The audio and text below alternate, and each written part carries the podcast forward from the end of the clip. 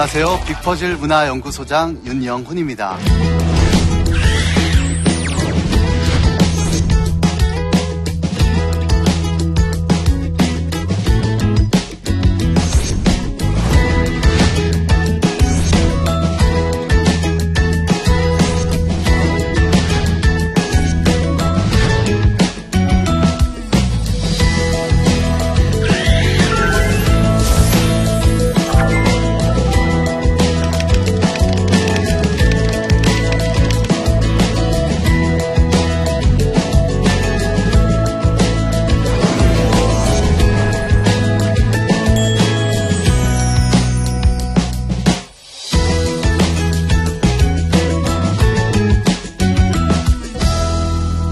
제가 여러분과 나눌 말씀은 시간에 대한 얘기를 하려고 합니다. 어, 제목은 때를 따라 아름답게 라는 구절인데요. 어, 전도서 3장 11절에서 따왔습니다. 어, 제목이 느껴지는 것이 굉장히 기분이 좋으시죠? 어, 하나님께서 우, 그분의 때에 우리를 아름답게 하실 거라는 믿음, 우리가 그것을 갖고 오늘의 힘든 일상들도 이겨나갈 수 있다고 생각을 합니다. 그런데 이제 때를 따라 아름답게라고 하는 희망과 함께 우리는 아름답지 못한 세상을 살아가고 있어요. 우리 시대를 보면 많은 사람들이 추모가 일상이, 일상이 되어버린 나라라는 얘기도 해요. 많은 사건과 사고와 또 아픔들이 우리 주변에 있고 또 그 피해자에 대한 안타까움도 있지만 우리는 가해자에 대한 또 동감과 공감을 갖기도 하거든요. 굉장히 힘든 사람들이 또한 가해자가 되기도 하고 또 어려운 형편 가운데 컸던 사람들이 또 남에게 잘못된 일을 하는 경우를 보면서 단순히 그 사람이 나빠서라기 하기보다는 우리의 사회가 점점 이렇게 악인들을 만들어낼 수도 있고 사람들이 굉장히 또 많은 부분에서 분노하게 만드는 세상이라는 생각도 합니다. 그럼에도 불구하고 우리 크리스찬들은 때를 따라 아름답게 하신다는 하나님에 대한 믿음과 소망이 우리에게 있어야 될 줄 알아요. 성경에 보면 이제 전도서 3장 11절 말씀, 어, 많은 사람들이 좋아하는 말씀인데요. 하나님께서 모든 것을 지으시되 때를 따라 아름답게 하셨고 또 사람에게 영원을 사모하는 마음을 주셨느니라. 그러나 하나님의 하신 일의 시종을 사람으로 측량할 수 없게 하셨도다. 그렇게 기록되어 있습니다. 어, 사람이 미래에 대해서 알지 못한다는 얘기를 하죠. 미래에 아십니까? 미래를 모르십니까? 미래를 모르는 것은 우리를 불안하게 하죠. 두렵게 합니다. 여러분 사실 우리가 앞으로 2035년쯤 되면 어떤 세상이 되어 있을까? 이런 것을 저는 상상해 보곤 해요. 많은 SF 영화들이 그런 상상을 하지만 요즘의 SF 영화들은 미래를 긍정적으로만 그리지는 않습니다. 옛날 80년대에 나온 SF 영화들은 미래가 굉장히 신기할 것이고 굉장히 멋질, 멋있을 것이고 굉장히 편리한 세상이 되어 있을 것이다라는 상상을 했지만 요즘에 나오는 SF 영화들을 보면 미래에는 굉장히 많은 발전이 있겠지만 인간은 불행해질 것이다. 이런 식의 어떤 디스토피아적인 그림들을 많이 묘사하곤 합니다. 우리들의 삶은 어떨까요? 2035년 지금으로부터 약 한 20년 뒤인데요.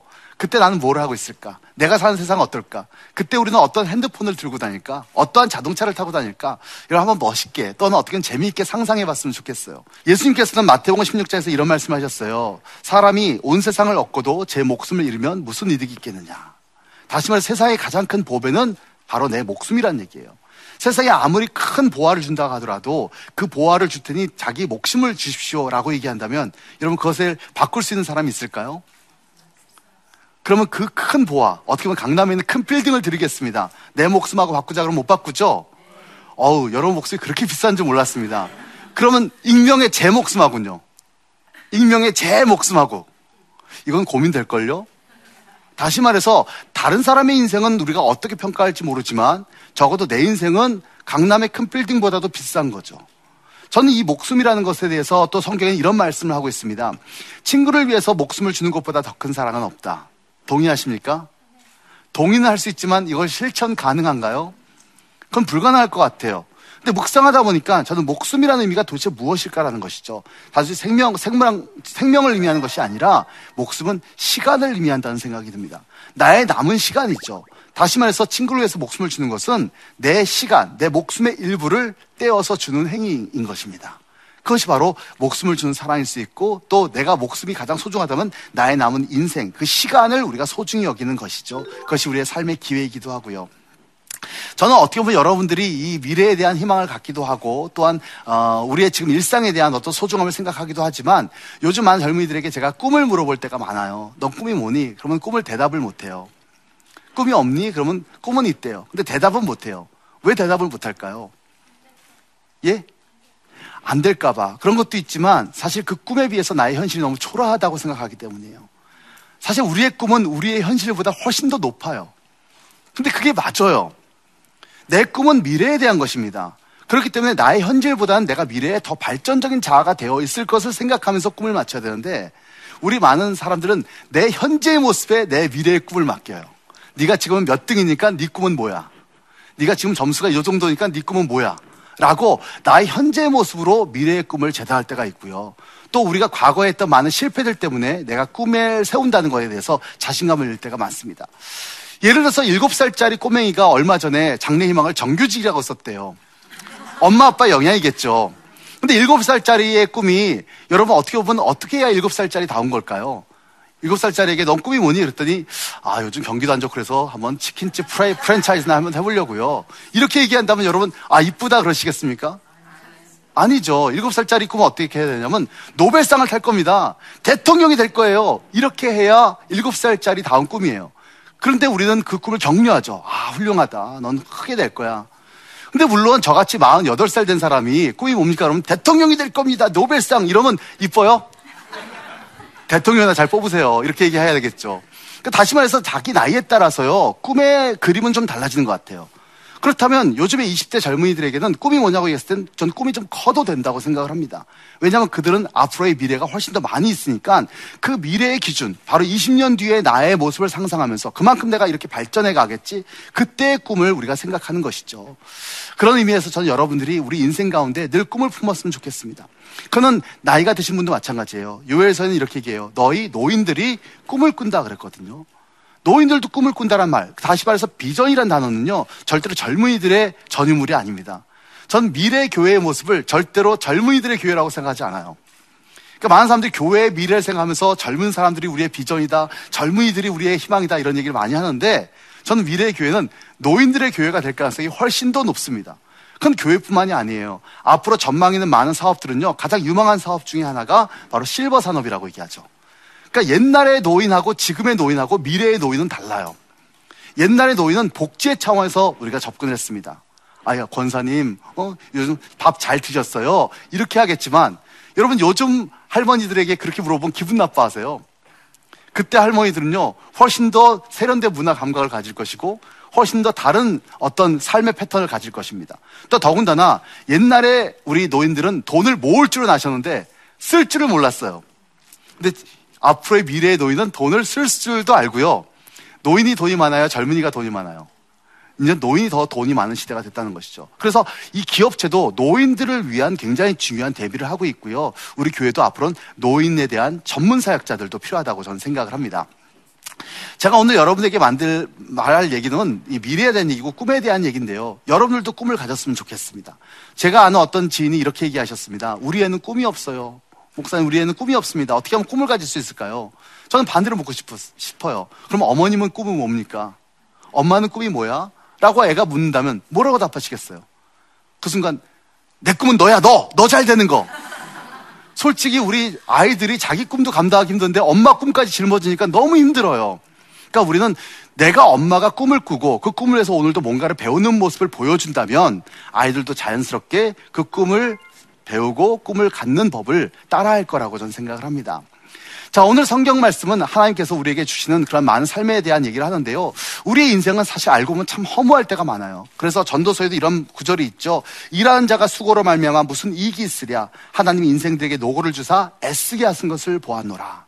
바로 이 때를 따라 아름답게라는 구절이 나오기 직전에 우리 인생이 무슨 의미가 있겠는가라는 그 인생의 허무를 얘기해요. 솔로몬이 허무하다는데 우리는 허무하지 않을 수 있을까요? 세상의 모든 것을 다 가진 솔로몬이 헛되고 헛되니 참으로 헛되다 얘기하는데 우리가 모든 것이 좋다라고 이야기하는 참 세상은 만만치가 않죠. 저는 그런 것 가운데서 실존주의 철학에서 얘기하는 부조리라는 개념이 있습니다. 이 부조리하다라는 말을 우리는 종종 써요. 이 부조리하다는 것은요, 단순히 허물을 의미하는 것이 아닙니다. 삶은 허무해요. 솔직히 말씀드리면은 우리는 매미라는 그 녀석을 보면 참 불쌍한 녀석인 것 같아요. 매미가 맴맴하면서 이제 여름마다 나타나지만 얘들이 땅 속에서 몇 년 동안 사는 줄 아세요? 7년, 짧은 건 7년이고 긴 거는 16년까지도 땅 속에 삽니다. 그러니까 10년 정도를 땅 속에서 살아요. 땅 속에서 그렇게 군뱅이로 살다가 땅 나와가지고 맴맴하고 한 달 동안 짝짓기 한번 하고 죽는 거예요. 운 좋은 녀석이나 한 달이지 운 없으면 괜히 초생한테 잡혀가지고 학교에 제출되고 그렇게 하거든요. 근데 저는 그 매미의 삶이 분명히 허무하지만 부조리하진 않아요. 왜냐하면 매미는 자기 인생의 허물을 인지하지 않기 때문이에요. 우물한 개구리란 말이 있습니다. 개구리가 우물 속에 살면서 우물이 전문 줄 알고 살아가는 사람을 우리는 우물한 개구리라고 얘기하죠. 근데 인간은 그렇지 않아요. 인간은 우물 속에서도요, 우물 밖을 상상해요. 자꾸 우물 밖에 뭐가 있을까를 상상하고 또 우물 밖에 갈 수 없다는 현실 속에서 괴로워해요. 우리 인생은 그렇게 두 가지의 가치가 충돌합니다. 내가 하고 싶은 일과 내가 할 수 있는 일. 그리고 나의 욕구와 또 나의 현실. 여기에 충돌하면서 우리는 삶의 부조리를 느껴요. 그러니까 허무한 건 인생이지만 그 허무 속에 느끼는 삶의 고난, 또 삶의 고뇌를 의미하는 것 다는 것이죠. 그런 의미 가운데서 저는 여러분이 어떻게 우리의 인생의 의미를 찾아내고 우리가 미래의 아름다운 꿈을 꾸을 수 있을까 한 편의 영화를 소개하고자 합니다. 이 영화는 제가 어, 많은 사람들에게 소개하는 영화인데요. 제목은 버킷리스트라고 하는 영화예요. 여러분 영화 좋아하십니까? 예, 이 영화의 버킷리스트는 어, 주연 배우가 두 명의 할아버지가 나옵니다. 어, 보고 싶어요? 보고 싶지 않아요? 어, 보고 싶어요? 송중기하고 현빈이 나와도 볼까 말까 하는데 할아버지 두 명이 나오는데 보고 싶으십니까? 저는 이 영화가요 한 분은 잭 니콜슨, 한 분은 모건 프리먼이 나옵니다. 두 분 다 대배우예요. 이 두 분의 삶 가운데 이제 버킷리스트라는 영화는 굉장히 우리에게 많은 인생의 의미를 알려줍니다. 먼저 여기에 보면 잭 니콜슨 역으로 나오는 분이 있어요. 이분은 어, 굉장히 돈이 많은 부자입니다. 16살 때 고아원을 탈출했어요. 아주 어렵게 살았습니다. 고아원을 탈출한 다음에 그때부터 악착같이 돈을 모았어요. 그래서 거부가 되었어요. 그리고 돈은 많지만 이 사람은 주변에 친구가 하나도 없습니다. 심지어는 돈 때문에 자기 아내가 죽음에 빠지도록 방치한 것 때문에 딸하고도 절교를 해요. 항상 주변에 아무도 없죠. 그리고 나서 어느 날 병원에 입원을 했는데 자기가 곧 죽는다. 암이라고 하는 판정을 받고 곧 죽는다는 사형 선고를 받아요. 인생이 참 허무했어요. 돈돈돈 하며 살았는데. 두 번째 이 모건 프리먼 이 배우는 어, 평생 45년 동안 자동차 정비사로 살아갑니다. 이분은 굉장히 똑똑했고 공부하고 싶었어요. 그렇지만 대학교에 들어가자마자 그는 한 학기도 마치지 못하고 학교를 그만둬야 했습니다. 왜냐하면 자기 동생이 일곱 명이었거든요. 그 일곱 명을 책임져야 되는 장남으로서 그는 결국 학업을 어, 계속하지 못하고 중단합니다. 그리고 평생 정, 자동차 정비소로 살아가면서 그렇게 묵묵히 하루하루 시간을 보내다가 어느 순간 자기가 암에 걸렸다는 사실을 알게 되고 얼마 못 가서 죽는다는 사형 선고를 받아요. 그리고 이 두 할아버지들이 병실, 같은 병실에서 만나게 됩니다. 근데 어느 날 이 모건 프리만 흑인 아저씨가요, 어, 뭔가를 씁니다. 뭔가를 열심히 쓰는 걸 보고 잭 니콜슨이 그게 뭐냐? 그러니까 버킷리스트다 이렇게 해요. 여러분 버킷리스트가 뭔지 아시죠? 죽기 전에 해야 될 것들 이런 뜻이죠. 그래서 이 버킷이라는 것은 원래 양동이라는 뜻인데 양동이에서 올라가서 이렇게 목을 맬 때 킥 더 버킷 양동이를 차면 죽는다 해서 죽음을 의미하는 단어로 버킷이 쓰였습니다. 그래서 이 버킷리스트란 말은 죽기 전에 내가 꼭, 내가 꼭 해봐야 될 것, 꼭 하고 싶은 것이라는 것을 버킷리스트라고 얘기하죠. 이 버킷리스트를 작성하는데 이게 대학교 1학년 때 숙제였다는 거예요. 그때 철학과 교양 철학 때 자기가 이 숙제를 받았는데 아직까지 제가 숙제를 숙제를 하지 못했다. 그래서 지금이라도 한번 숙제를 해보려고 한다. 이러니까 이 잭 니콜슨 할아버지가 그거 같이 하자.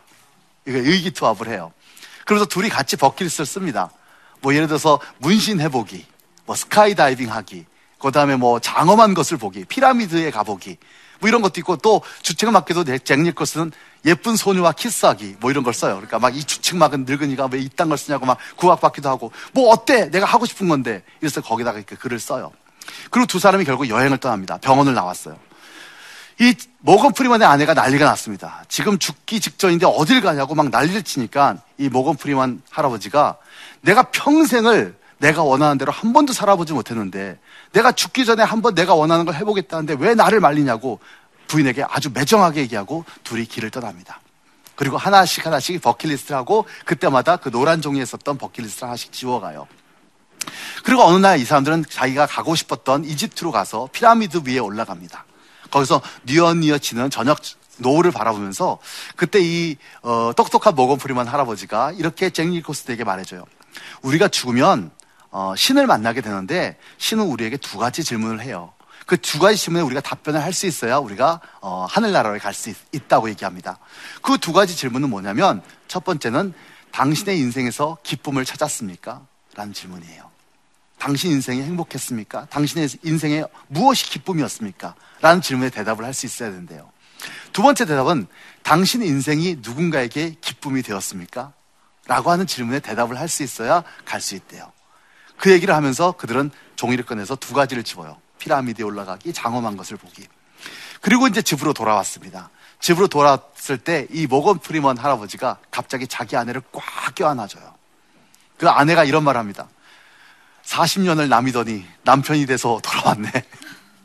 이렇게 얘기를 해요. 그러니까 다시 말해서 이 여행을 통해서 그들은 자기의 인생에 대한 정리뿐만 아니라 내가 살아왔던 인생이 무의미한 삶이 아니었고 내가 사랑하는 사람을 위해서 아주 좋은 일들을 해냈다는 것. 그 사랑하는 사람이 나로 인하여서 이렇게 행복할 수 있다는 것에 대한 가치를 깨닫게 된 거예요. 그리고 나서 이 잭 니콜슨에게 이 모건 프리먼이 한 가지 부탁을 합니다. 버킷리스트에다가 하나를 더 쓰면서 넌 딸을 찾아가야 된다. 아, 그 딸은 나를 만나주지도 않아. 나하고 완전히 절교했어. 그래도 넌 죽기 전에 꼭 딸을 한번 만나야 돼. 결국 그래서 그 어, 잭 니콜슨이 자기 딸을 찾아가요. 문전박대할 대항할 줄 알았는데 그 딸이 자기를 열어줍니다. 이미 딸은 결혼했어요. 그리고 딸내미가 하나 있었어요. 그 딸내미한테 네 할아버지야 라고 얘기하니까 딸내미가 할아버지 밤에 뽀뽀를 해줍니다. 그리고 이제 집을 나오면서 그 잭 니커슨이 막 울어요. 막 울면서 주머니에서 뭘 꼬깃꼬깃 꺼냅니다. 그리고 뭘 지워요. 뭘 지웠을까요? 예쁜 소녀와 키스하기를 지웁니다. 그리고 그 다음 장면은 어, 모건 프리만의 장례식이에요. 그러니까 모건 프리만은 어, 이제 마침내 생을 먼저 마쳤어요. 그 장례식 날 잭 니콜슨이 이제 연단에 나와서 자기 친구를 추억하면서 이렇게 얘기합니다. He is my best friend. 그는 나의 최고의 친구였습니다. 이제 만난 지 한 석 달밖에 안 됐는데 best friend래요. best friend가 뭘까요? 그것은 오랫동안 사귄 친구, 맨날 많이 만나서 놀았던 친구 아니라 자기 삶의 의미를 함께 나눈 친구이겠죠. 그리고 그 다음 단어가 참 중요한데 그 대사는 He saved my life. 그는 내 목숨을 구했습니다. 이렇게 얘기했어요. 그는 내 목숨을 구했습니다.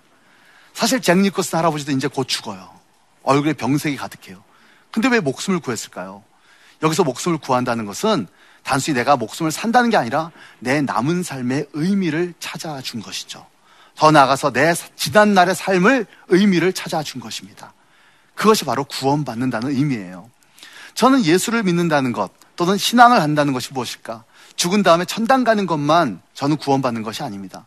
구원받는다는 것은요, 내 남은 삶이 구원받는 것이죠. 나의 현재의 삶이 구원받는 거고, 심지어는 나의 지난날의 후회밖에 없는 삶이지라도 그 삶이 구원을 받아요. 그래서 우리가 하나님께서 주신 말씀, 때를 따라 아름답게 하라는 것은 바로 예수 그리스도를 믿는 믿음 안에서 우리가 앞으로의 남은 삶이 구원받는 것이고 거기 안에 의미를 찾는 것을 의미합니다. 전도서 이 때를 따라 아름답게라는 구절 다음엔 이런 구절이 있습니다. 사람이 사는 동안에 기뻐하며 선을 행하는 것보다 더 나은 것이 없는 줄을 내가 알았다. 결국 인생이라는 것이 무엇일까? 때를 따라 아름답게 사는 것이 무엇일까? 기뻐하며 사는 것이고 또한 할 수 있는 대로 선을 행하는 것. 바로 이 영화의 주제였던 내가 인생에서 기쁨을 찾는 것이고 또한 누군가에게 내가 기쁨이 되는 것이다라는 거예요. 다시 말해서 우리가 인생의 꿈을 생각할 때 그 꿈이라는 것이 막연한 것이고 우리의 욕심을 반영한 것일 수 있지만 그 우리가 그 꿈이 있을 때 우리의 현재가 구원을 받아요. 많은 사람들이 비전이 없다는 것은요 미래가 없다는 것을 의미합니다. 미래가 없으면 뭐만 남죠? 현재만 남아요. 현재는 뭐가 나의 삶을 인도할까요? 먹고 싶어, 자고 싶어, 하고 싶어, 놀고 싶어. 인간의 어떤 육체의 욕심이, 욕구가 나의 현재 삶을 이끕니다. 그러나 꿈이 있다면 그 꿈을 현재화시켜요. 그 꿈을 현재로 땡겨와요. 그 꿈이 있기 때문에 그 미래가 있기 때문에 현재는 그 꿈을 위해서 내가 뭔가를 준비하게 되고 뭔가를 실천하게 돼요. 뭔가를 시작하게 돼요. 그래서 기독교 신학자인 위르겐 몰트만이라는 사람은 이런 말을 했습니다. 기독교의 종말로는 희망하기다. 이렇게 얘기했어요. 단시 말해서 종말로는 이 세상의 끝에 대한 얘기가 아니라 바로 어떻게 보면 성경의 맨 마지막에 나와 있는 마지막 때 이야기가 아니라 종말로는 우리에게는 희망이다. 왜? 세상의 종말은 뭐가 있죠? 바로 하나님의 나라가 있습니다. 하나님의 때가 있다는 것이죠. 그렇다면 그건 우리에게 희망이죠. 거기에는 많은 이상들이 가득합니다. 그러므로 그 종말에 대한 꿈을 갖다가 우리 현재로 땡겨오는 거예요. 종말을 땡겨오면 현재가 뭐가 될까요? 진단이 돼요. 현재가 어떻게 보면 점검이 돼요. 그렇다면 현재에 뭐부터 고쳐야 되지? 내가 현재 뭘 실천해야 그 종말로 갈 수 있을까라고 하는 위대한 동력이 될 수 있다는 겁니다. 그래서 그 꿈은 무엇을 위한 것이냐? 나의 현재를 위한 것이기도 해요. 전 여러분이 꿈을 가지기를 소망합니다. 여러분 신해철 씨가 부른 노래 중에서 민물장어의 꿈이라는 노래가 있습니다. 어, 고 신해철 씨는 많은 사람들에게 그 많은 감동을 줬던 아티스트이기도 하지만 어, 젊었을 때 신부가 되고자 하는 어떤 꿈을 가질 만큼 뭔가 인생에서 의미를 찾는 것에 자기의 진지한 가치를 노래 속에 담아냈어요. 그 가사를 보면 이런 내용들이 있습니다. 여러분 잘 아시는 민물장어의 꿈인데요.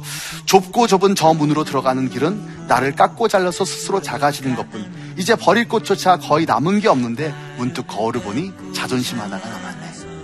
정말 좁은 길은 우리의 자존심까지 내려놓는 길이라고 얘기합니다.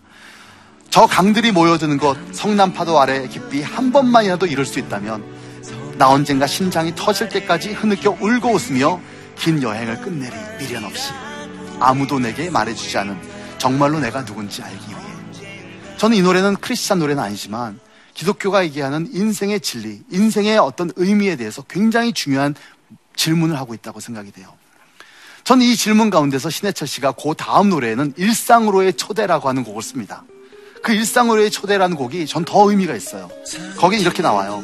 산책을 하고 차를 마시고 책을 보고 생각에 잠길 때 요즘 뭔가 텅 빈 것 같아. 지금의 난 누군가가 필요한 것 같아. 그러니까 매일매일 반복되는 그 일상 가운데 우리는 허물을 느끼는 거예요. 어떻게 하면 우리가 이 일상 가운데 새로운 의미를 찾을 수 있을까? 그때 후렴에 이렇게 얘기합니다. 내게로 와줘. 내 생활 속으로 너와 같이 함께라면 모든 게 새로울 거야. 매일 똑같은 일상이지만 너와 같이 함께라면 모든 게 달라질 거야. 우리 크리스찬들에게 신앙의 의미가 뭘까요? 어느 순간 그리스도께서 내 삶에 찾아오는 것이죠. 내가 똑같은 일상을 살아가지만 예수께서 나에게 찾아오는 순간 내 일상 가운데 의미를 찾게 되고 그 가운데 뭔가 새로운 것을 알게 되고 발견하게 된다는 의미입니다. 실존주의 철학자들은 이렇게 얘기합니다. 다시 말해서 우리가 부조리하고 현실이 허무하죠. 그러므로 그 허무한 현실 가운데 매 순간 매 순간의 인간의 실존에 우리가 의미를 부여하고 그 순간순간의 가치에 우리가 더 많은 의미를 담아내야 된다고 얘기해요.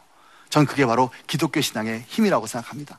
다시 말해서 우리에게 믿음, 때를 따라 아름답게 하신다는 하나님의 약속의 말씀은 우리의 미래에 대한 비전에도 큰 의미가 있지만 우리 현재에게도 아름다운 의미를 제공합니다. 이제는 우리의 삶 가운데 여러분들이 어, 내가 무엇부터 시작할 수 있을까? 내가 꿈을 가졌다면 내가 무엇부터 시작할 수 있을까에 대한 그 현재에 대한 아름다운 생각들을 품을 수 있기를 바랍니다. 미국의 대통령이 오바마가 흑인 대통령이 나왔을 때 저는 믿을 수가 없었어요. 내 생애 가운데 흑인이 대통령이 나올 거라고는 전 상상도 못했습니다. 근데 그 결과는 어떻게 가능했을까? 60년대 누군가가 꿈을 꿨기 때문이죠. 그 꿈은 바로 마틴 루터 킹 주니어와 많은 사람들이 꿈을 꿨습니다. I have a dream이라고 하는 연설 가운데서 그들은 언젠가 이 세상에 백인과 흑인들이 함께, 함께 어울릴 수 있는 그런 차별 없는 세상을 그는 꿈꿨습니다. 당시 60년대에 그런 꿈이 과연 이루어질 수 있을까요? 처참한 핍박들이 있었죠. 그리고 당시 마틴 루터 킹 주니어 목사님에게 우리가 이제 이렇게 하다 보면 한 40년 뒤에 미국의 대통령이 흑인이 될 수 있을까요? 라고 인터뷰했다면 아마 그분도 믿기 어려웠을 거라고 생각해요. 근데 40년이 지나서 그 꿈은 마침내 미국에서 실현되었습니다. 근데 그 꿈은 저절로 이루어진 게 아니죠. 60년대 누군가가 그 꿈을 꾸었고 그 꿈은 누군가에게 공유되었고 그 꿈을 위해서 누군가가 아픈 희생을 했기 때문에 그 꿈은 우리 안에 현실화됩니다. 전 여러분들이 앞으로 어떤 꿈이 있는지 모르지만 그 꿈을 위해서 내가 지금도 아름다운 생각을 품고 그 꿈을 현재로 댕겨와서 오늘 뭔가를 실천하게 하는 위대한 동력이 될 수 있기를 소망합니다. 그래서 이 힘든 세상에 때를 따라 아름답게 살아가시는 그런 귀한 분들이 되시기를 바래요.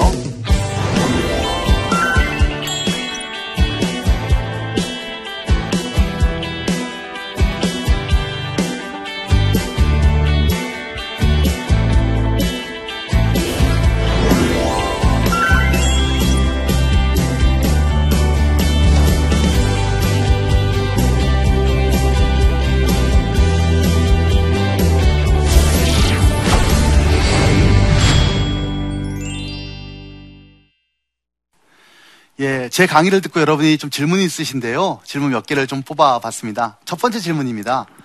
어, 꿈과 이상은 높은데 따라주지 않는 현실 때문에 고민하는 친구들이 많습니다. 어떻게 하면 하나님의 때를 기다리며 현재를 살아갈 수 있을까요? 어, 우리 모두의 고민입니다. 저는 오늘날 많은 사람들이 상담 심리학에 관심도 갖고 또 상담 받으시는 분도 많은데 대부분의 경우는 저는 이상과 현실의 충돌인 것 같아요. 정말 우리 마음속에 하고 싶은 욕구는 많고 또 그것이 어떻게 보면은 현실 가운데 따라갈 수 없음에 대한 좌절이죠. 보통 어린아이들이 백화점 가서 엄마한테 이거 사달라 그러면은 엄마가 안 된다 그러잖아요. 애들에게 필요 없으니까. 그러면 애들은 어떻게 반응하죠? 그냥 뒤집어져 가지고 이게 이렇게 되잖아요. 사실 어떻게 보면 우리가 그러고 있는 것 같아요. 하나님 앞에서 기도할 때도 우리가 하나님 앞에 때를 쓰는 것 같은 모습을 많이 봅니다. 저는 이상과 현실이라는 것은요, 정교해야 됩니다. 저는 이상 없는 현실은 무의미해요. 이상이 없으면 현실에 함몰됩니다. 제가 말한 대로 현실 속에서 그냥 욕구에 충실하게 살아가죠. 요즘 많은 청년들이 꿈이 없어요. 꿈을 갖는 것 자체가 너무 힘들어요. 차라리 꿈이 없었다면 이렇게 힘들지 않았을 텐데 라고 얘기하거든요. 근데 그러다 보니까 그냥 아, 오늘 그냥 놀자 시간 때우자 이렇게 돼버려요. 그리고 현실이 없는 이상은 무능해요. 그렇죠. 그래서 그냥 허황된 꿈을 꿀 때가 많이 있습니다. 그렇다면 우리가 어떻게 이 두 양자 가운데 어떤 균형을 찾을 수 있을까? 저는 어떻게 보면은 우리가 여러분들이 주변 사회에서 일상 가운데 그 꿈을 함께 공유한 사람들과 함께 있는 것이 중요합니다. 그러니까 같이 꿈을 공유할 수 있고 함께 꿈을 나눌 수 있는 사람은 우리에게 정말 좋은 친구가 돼요. 다윗과 요나단이 둘이 아름다운 친구지만 둘이 같이 한 시간은 불과 얼마, 몇 개월 되지 않아요. 근데 헤어질 때 이런 말을 하거든요. 자네와 내가 하나님과 맺은 언약을 서로 잊지 말기로 하세. 그리고 둘이 오랫동안 헤어져서 다윗은 도망 다니고 요나단은 그 뒤에서 아버지 밑에 있었어요. 그리고 둘이 언제 만났죠? 다시 죽어서 만났습니다. 그때까지 한 번도 못 만났어요. 근데 우리는 다윗과 요나단을 우정의 상징으로 생각해요. 그것은 바로 그 두 사람이 꿈을 공유하고 함께 꿈을 나누는 친구였기 때문인 것 같아요.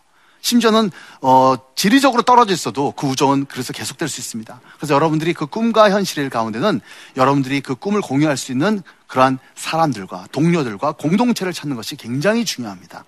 두 번째 질문입니다. 소장님께서 꿈을 이루기 위한 동력을 어디서 찾으시나요? 예, 이것도 좋은 질문이에요. 저는 예배가 바로 그런 동력이 된다고 저는 생각합니다.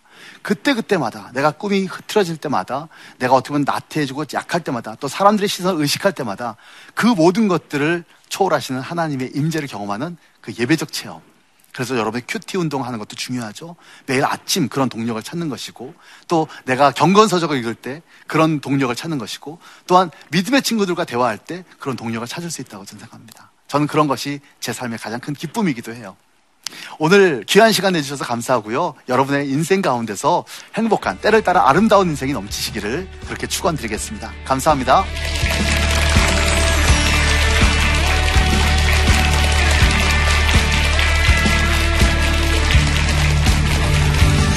네, 안녕하세요. 저는 네, 한국교회 탐구센터 소장으로 일하고 있는 네, 송인규 목사입니다. 오늘 제가 말씀드릴 것은 성경을 올바로 이해하고 제대로 행해야 된다는 것입니다. 아, 성경을 열심히 읽는 것도 필요하지만 그러나 성경을 제대로 이해해야지만 제대로 행할 수가 있을 것입니다. 오늘 강의를 통해서 아, 그런 잘못된 이해들을 살펴보고 필요한 방책을 말씀드릴 것입니다. 많은 분들에게 유익이 되는 그런 시간이 되기를 바랍니다.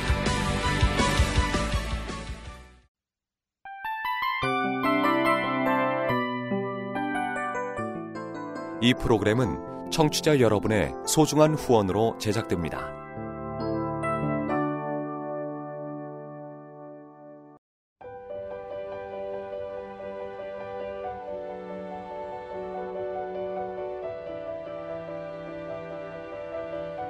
세상에는 수많은 교회들이 있지만 더 깊이 있는 말씀 강해를 찾기 위해 크기로만 교회를 선정하지 않습니다.